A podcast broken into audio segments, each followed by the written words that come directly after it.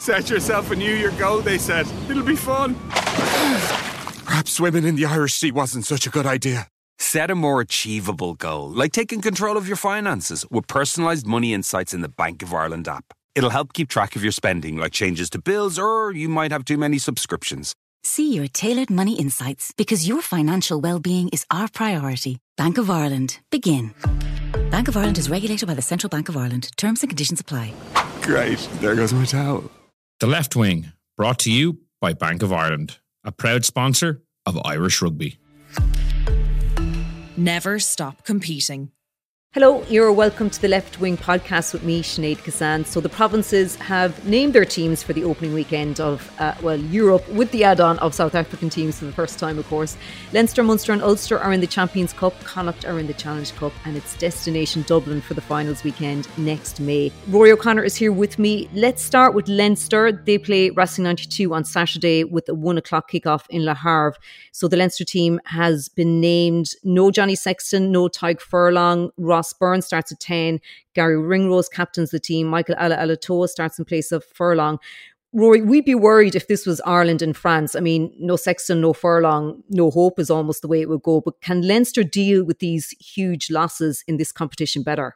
You'd certainly be low to write them off, Sinead, but it's it's a blow. You know, I don't think Leinster would ever want to go to France away from home um, without those two players in particular. Look, they're going to have to get used to life after Johnny Sexton, and, and it's another step on Ross Byrne's learning curve, and they trust him implicitly. I mean, he started big games for them before, hasn't always gone brilliantly for him. That La Rochelle semi final is, is an example of it, but he's banked all of that. He's a great goal kicker. He runs the game plan very well. He's not quite as, you know, he's not sexy, he's not on that level, but he's still a very good, intelligent player who links, you know, that, that strong Leinster pack with that excellent backline. But without Furlong, you lose an awful lot in terms of your go forward, your ability to win collisions, your scrummaging. And while Mike, Michael Ala'alatoa is a very experienced player, he's not as good as, as Tadhg Furlong. And they've Cian Healy, who's obviously free after his ban. He's covering the tight head side um, on the bench, which again, you know, while Cian Healy has played a bit of tight head in the last couple of years, he's not a particularly experienced tight head. And when you consider that, you know, the uh, Racing are going to be able to bring on Trevor Nakayan or sorry, I spelled pronounced his his name wrong there, Nyakane, but he, he's an unbelievable player to bring off the bench. Hassane Kolingar's no no mug either. They have a really strong bench to bring on. They've gone six two on the bench with the forwards back split, same as Toulouse in, in the Munster game on Sunday. They're targeting Leinster, and it's not on that U Arena pitch or the the, the La Défense Arena pitch. They are you know, it won't be as quick. There will be more knock-ons. Um, there will be a bit more of a slower game, and they're going to try and suck Leinster into a bit of a dogfight in the way La Rochelle did in that final a couple of months back. So it's a big test of how how far Leinster have come from there. Robbie Henshaw is another one. I know we expected him to be out, he's, but it's still he's a big loss when you come to these games. But then again, you've got James Lowe back. He makes a big difference to what Leinster do, and they still have an excellent play- team who'll be buzzing after beating Ulster in the way they did last weekend. Yeah, I mean, you mentioned there Cian Healy. It was one of the talking points of the week. You know, we know he got his red card from last weekend overturned. I mean, from what seemed very clear cut and easy to understand, but these disciplinary processes just have a way of confusing matters. Absolutely. I mean, from what I understand, Leinster submitted footage from the Edinburgh Stormers game earlier this season in the URC, where one of the Stormers prop was sent off for a very similar challenge and they and, and it was subsequently he was banned for three weeks, and then that ban was was overturned. Um, and they basically said, "Look, this is what you said about this case. Hmm. What do you think about this?" And and the the panel decided that a bit like Andrew Porter in the All Blacks game during the summer, that there was footwork before contact from the Ulster player Tom Stewart, that Healy um, had been passive in the tackle.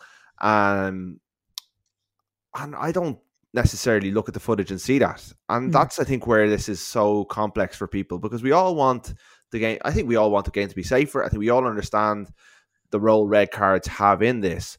But we need consistency across the board. When you think about Antoine Dupont as well as playing against Munster on Sunday, that is another big um, you know, he had his ban halved after taking Cheslin Kolbe out in the air in the France South Africa game. Again, we don't when we watch these incidents this weekend what are we seeing what are we what are we looking for in these incidents because it keeps the picture keeps changing in front of us and while it's important to be fair to the player and if that's what the panel felt about Healy that it was a yellow card offence that's fair enough and I don't think Cian Healy went out to be you know, to, to hurt Tom Stewart in that incident, but intent has nothing to do with it. It's about player safety. Thankfully, Stewart is actually fit enough to play for Ulster. He's on the bench this weekend.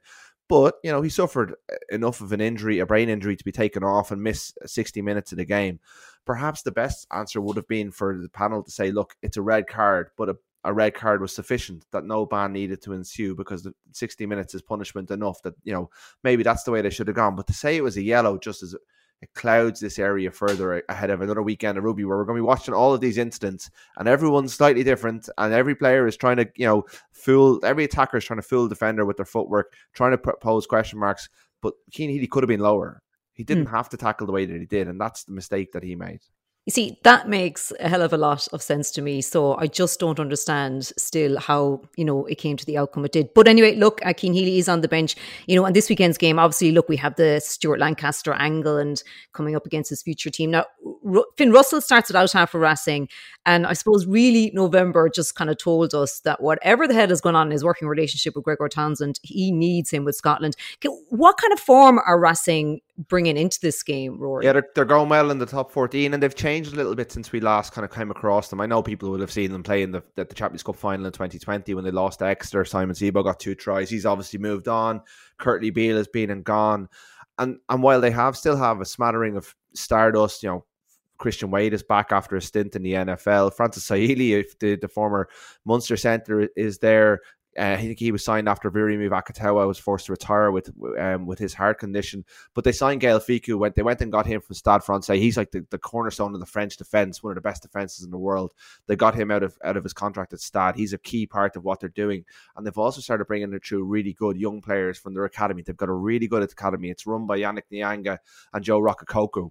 And uh, Max Spring is an interesting player, a fullback. He's a guy who's come through in the last year or two. He's been capped by France. His father's uh, New Zealander. He played in France and he ended up staying there, married a French woman, and, and they, they, they and their son is now starting a fullback in Europe for for for Racing. And Nolan Garrec. I know Antoine Dupont is the is the the star of, of French rugby at the moment at scrum half, but they're really excited about Le Garrec.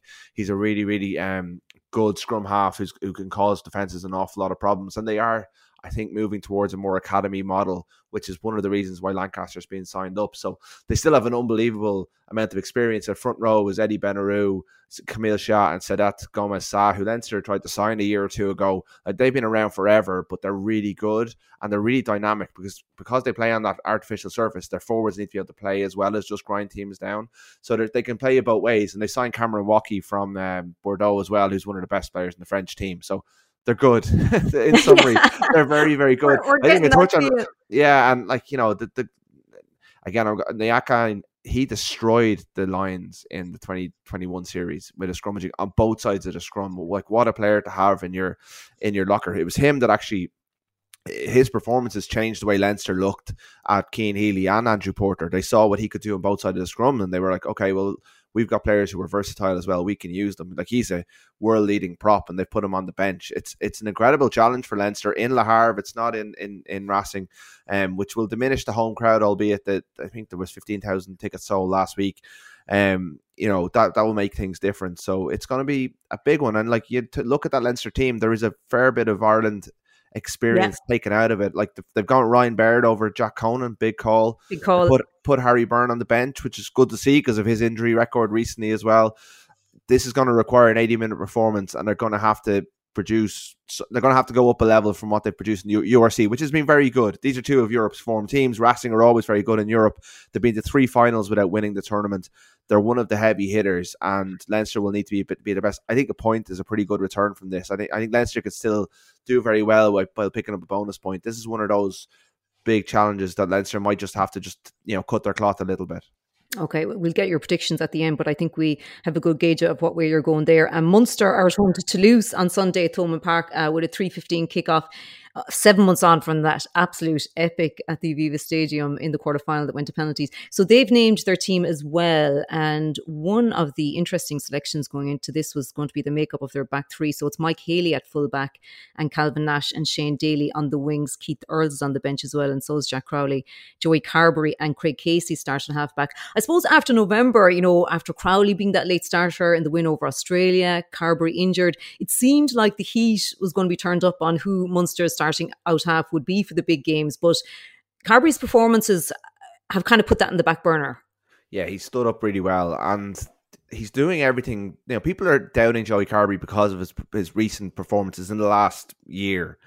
But if he produces what he produced in Edinburgh in the second half in Edinburgh Yeah. last week, then people are going to start talking to him, uh, talking about him as a potential rival for Johnny Sexton. Because if he plays close to the line and if he challenges defenses with his footwork and his pace, he is an excellent, excellent rugby player. Look, he doesn't control the game the way Sexton does. He doesn't have that next level ability to see three, four phases ahead.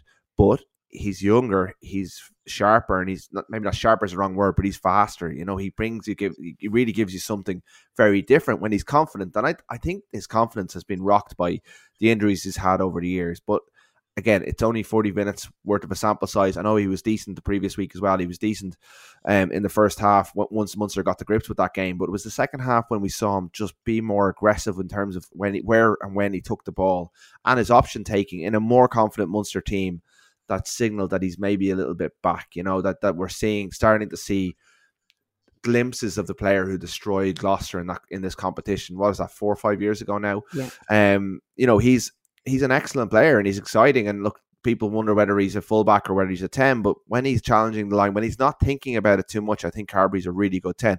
He's going to have to be really good. Like Toulouse are have named an that team, Rory, is oh my god. the team and the bench. I mean, they have a bench that has a front row of Mauvaka, who's um, France's backup um, hooker. They've Cyril Baille, who I believe is the best loose head, maybe Yeah. along with Porter in the world. Ellis Genge is pretty up there as well. And Faumuina is a former All Black. Look, he's not the best conditioned player in the world, but he's still able to lock down a scrum and destroy a scrum. And, and like Munster scrum, if they're looking at an Achilles heel to lose, if they've done any re- research in the last couple of weeks, and they have because they're they're a top level team, they'll have seen that Connacht and Edinburgh caused Munster problems in the scrum. And while John Ryan's made a big difference since he's come back from Wasps, that has been a bit of an Achilles heel for Munster, and, and they don't have a huge amount of size in their tight five.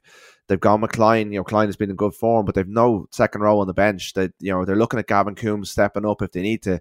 And again, Toulouse have gone with a six-two split, and it's not like the, the starting pack are no mugs either. You know, Marchand is brilliant. Neti's a good player. Aldegheri's a really good player. You know, Richie Arnold is huge. Meafou is not no slouch. That's a big bruising tight five. And you know, I don't know what the weather's. You know, the four. I'm going down on Sunday. I know it's going to be cold. I'm not sure if it's going to be too wet or if the snow's still going to be on the ground. But you know, it'll it'll be slow. It'll be a slow pitch. It'll be it'll be tough going. And that's a. They've picked a pack full of heavy hitters, but they've also got a back line that can cut you open as well. They got Capuozzo on the wing, who's in incredible form. We've all seen him play for Italy. So Yeah. you know, look, we, we sometimes do big up French teams and add a little bit of mystique to what they do. I've fallen into that trap before, but this Toulouse team, you know, they won it in, in 21. They got to a semi final last year, beat Ulster and Munster along the way. Well, they drew at Munster and beat them on penalties and then came up short against Leinster, but they were they kind of run out of steam. There's a bit, you know, they're top of the top 14 again this year. They rested the players last weekend. I would expect them to come with a performance. And it's a big test for how much Munster have grown in the last couple of weeks. And we have seen a real return to form for Munster, but this is a massive step up from Edinburgh. So is it too soon, do you reckon, you know, for Rowntree? I mean, they're on a good, you know, winning run at the moment, but obviously this is just completely different No, gravy here. I don't Is it too early to get that statement to kind of win that? No, win for because- Graham because Rowntree. no matter what's going on at Munster, and I like you can fall into again fall into the realm of cliche, but when they're at home in Thomond Park, they're a team to be feared. Like they, they Yeah. are even when the things were going really badly, they put four tries on on the Bulls, you know, and that was a decent Bulls team that came down and they didn't play well, but it was a good team on paper. And Munster, with that backing of that crowd, knowing what they know about Thomond Park, with the like Toulouse will travel over and they'll be talking about Thomond Park all week. It'll be in their heads a little bit that there's there is scope for Munster to pull out a great win here. The problem Munster have had in recent years is backing that up, and, and at the moment their backs are to the wall, so they had to perform against Connacht, they have to perform against Edinburgh, they have to perform against Toulouse, and they have to go to Northampton next week and get a result because the last game they have in this pool stage is away against Toulouse, and they don't want to be going to Toulouse needing something. They want to have their last sixteen place Something in the banked, yeah, but I think yeah. they could they could of course win. I I do have fears over their scrum and their tight five but they've been proving me wrong for a couple of weeks now. And, and look, I think I'm going down. I'm really looking forward to it. I, I, it's going to be a real, um, you know, it's two of the great, biggest names in, in, in European rugby. Traditionally, you know, we've got a new competition in this year with the South Africans, but this is the two of the names that have built the comp- they've built the competition on. And I mean, Munster can rise to the occasion definitely. Whether it's enough to beat this Toulouse team remains to be seen. Yeah, sure will. Now, Ulster are way to Sale on Sunday uh, with a one o'clock kickoff there. Uh, no Ian Henderson, no John Cooney. Um, huge losses. Nathan Doak is at scrum half, and actually Stockdale as well starts. Um, this is going to be really interesting just from a, a, mental point, just to see how Ulster respond to that absolute meltdown at the RDS last weekend. What way, I almost feel like they need like a Gary Keegan. I don't know who does their, you know, who's their performance coach up there, but like it feels like they would have needed Gary Keegan or something this week. What way do you expect them to respond, Rory? Like be shaken or stirred or what? Yeah, I, you know, I think that was a defeat that will rattle any team. You know, the way they fell apart against 14 men, against their traditional rivals, who I think, you know, they beat them twice last year. Now they've lost both regular season games to Leinster this time around. And Sale are a good team. I know, you know, they probably are not the most glamorous of the English sides. They don't get the biggest crowds at the AJ Bell. A Sunday afternoon, one o'clock is not the greatest kickoff time either. Um, but they have a very good coach in Alex Sanderson. They have looking at the names on the team sheet, you know, Tuilagi and Tom Curry, Bevan Rodd. There's a couple of England internationals there. There's a lot of South Africans in, in their lineup as well. They've got a strong bench. You know, they they are a team that could go to the last eight in this competition quite easily with a bit of a run. They're a team that could take Ulster down at home very easily. They won't like coming to Ravenhill in a couple of weeks, but if you've got La Rochelle in your schedule as well, you kind of have to win this game. So like Ulster, Ulster and Munster because of well, Ulster being a bit unlucky because they, they did get to the semi final. Like they're you know because your seeding comes from your URC performance, all of the Irish teams, by dint of not getting to that final, have tough games this in the pool stages, which makes it really exciting. Also makes it very difficult. Um, Mathieu Raynal is a, you know, is the referee. He is a man who you can get on the wrong side of very easily. He's he's hot on certain things, and they'll have to perform. They'll have to go over there and play really well. It's interesting. Stockdale's back in the wing, having missed out last that, last weekend. They have a very good backline. Um, and Doak will have learned a lot from last weekend behind a, a pack that was getting beaten up by by 14 man Leinster. But you know, without Henderson, Treadwell comes in. He's been very good for Ireland. They've brought Vermeulen back. He brings huge experience. Their bench isn't bad. They've got international experience there as well. They've a good team. They've got good results home and away in Europe in the last couple of years. That that last week was a, a huge setback, but they're I think they're good enough to go to Sale and win. Whether they will They've or not, a good record in England as well, don't they? They do, and and again, Sale don't have the, a huge amount of pedigree in this competition, but they are a very good side. Again, a bonus point would be a good return, maybe even a second, you know, two bonus points if they can get four tries. But if they get it right, they could get off to a winning start and then be a pretty comfortable spot with La Rochelle coming to town next weekend, and that would go, you know, leave them going into Christmas in a good spot. And look, last week and was could be damaging, but it's up to them to turn it into a positive and, and kind of spin it. And they're well capable of doing that. Like they're a good team. Yeah, yeah, wouldn't be surprised if they go there and win. Uh, just a quick word on the Challenge Cup. Uh, play Newcastle at the Sports Ground tomorrow at five thirty. There again, they've kind of changed up their team. Uh, no Aki, no Hansen, no Carty, no Bealham, for example. David Hawkshaw starts at out half. Uh, he was quite good earlier the season when he moved into the centre, and Adam Byrne is actually on the right wing as well. So they're kind of changing up their team for this one, Rory huge opportunity for a couple of players like Adam Byrne. You know, he he he's been playing more with UCD at, at times this season than he has for Connacht, and he was the biggest name of all the Leinster players who went down the road. Um, you know, Josh Murphy starts as well. Like he was starting against Connacht in the Champions Cup last sixteen game for Leinster last year, and then once the move was announced, he seemed to fall off a cliff in terms of his selection. It's a good, it's a good Connacht team. It's a Connacht team that I think can take out the the the Falcons. Looking at their team, they've gone strong enough. You know that but they're still they're one of the lower ranked teams in, in the Premiership. There's no relegation in the Premiership, so they can kind of throw things at this to some degree. And, and I think both teams will fancy some sort of a run at this competition. And like Brive are the other team in Connacht they're playing. Brive are bottom of the of the top 14. They've sacked Jeremy Davidson earlier this season. They, they won't want to know. So Connacht will be banking on taking 10 points against them and picking up, you know, as many as they can against Falcons and go to the get to the knockouts and then they can bring their internationals back. They, I think they're, they're, they're making a bit of a calculated gamble here. And if they do, there's a Dublin final on the cards. Yeah. And, and, while there are good teams in this competition and a few Champions Cup teams will drop down, if you can get home advantage, it will stay with you through the competition, just like the Champions Cup. And there's a route there for them to get all the way. So it's it's it's not a bad Connacht team, and I think they should be getting four points at home against the Falcons, then go into those Brive games, get as much as they can out of those. I suppose Falcons will get that as well, but you're not, sorry, Falcons aren't necessarily playing them because of the competition, the mad competition structure that we have. So it's a points race. Connacht will learn the lessons from last season. They've got experience there. Um, they've managed to get, you know, they're resting their internationals up so they can have a go with the provinces over Christmas, but they, they're trying to have their cake, cake and eat it too. And I think they've just got enough to, to get, to get there as well. Yeah. So uh, you're going for Connacht in the Challenge Cup. Just to wrap on the Champions Cup, who, which of the provinces there do you think? I would. So, I, did I say? I think Racing can edge. You could change your mind, Rory, from a few minutes yeah, earlier. It's no, okay. I think, I think Racing, Racing. You know, I know they're not really at home. That's that's a tight. But they're all tight actually. They're they're, they're yeah. three really good games, and that what makes makes it exciting. If going to a head, I think Racing, Toulouse, and Ulster.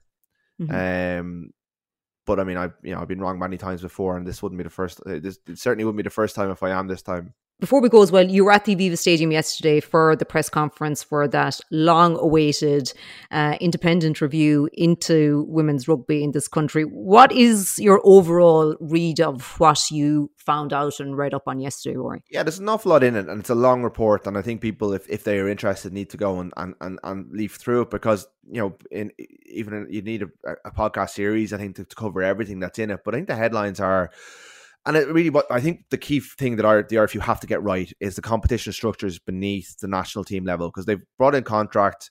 You know, we all know 29 players have, have signed them. A number of key internationals have decided to stay in England. Um, others, I think, are contemplating retirement because they, they don't want to they, they don't want to compete against full time players that they're not willing to give up their careers. There is it's a bit of a pivot point for Irish rugby, but the big problem, as I understand it from talking to people within the game, is that the competition structures beneath the international level are not strong enough. And what the RFU decided to do is go with the provincial model. So basically, the AIL, which we talked about earlier, currently they, no one knows whether the AIL is, is superior to the provinces or you know where they fit. And currently, the provinces don't pay expenses. They don't um, pay pay mileage. They don't feed. Some of them don't feed players after training. The caliber of coaching comes under question all the time.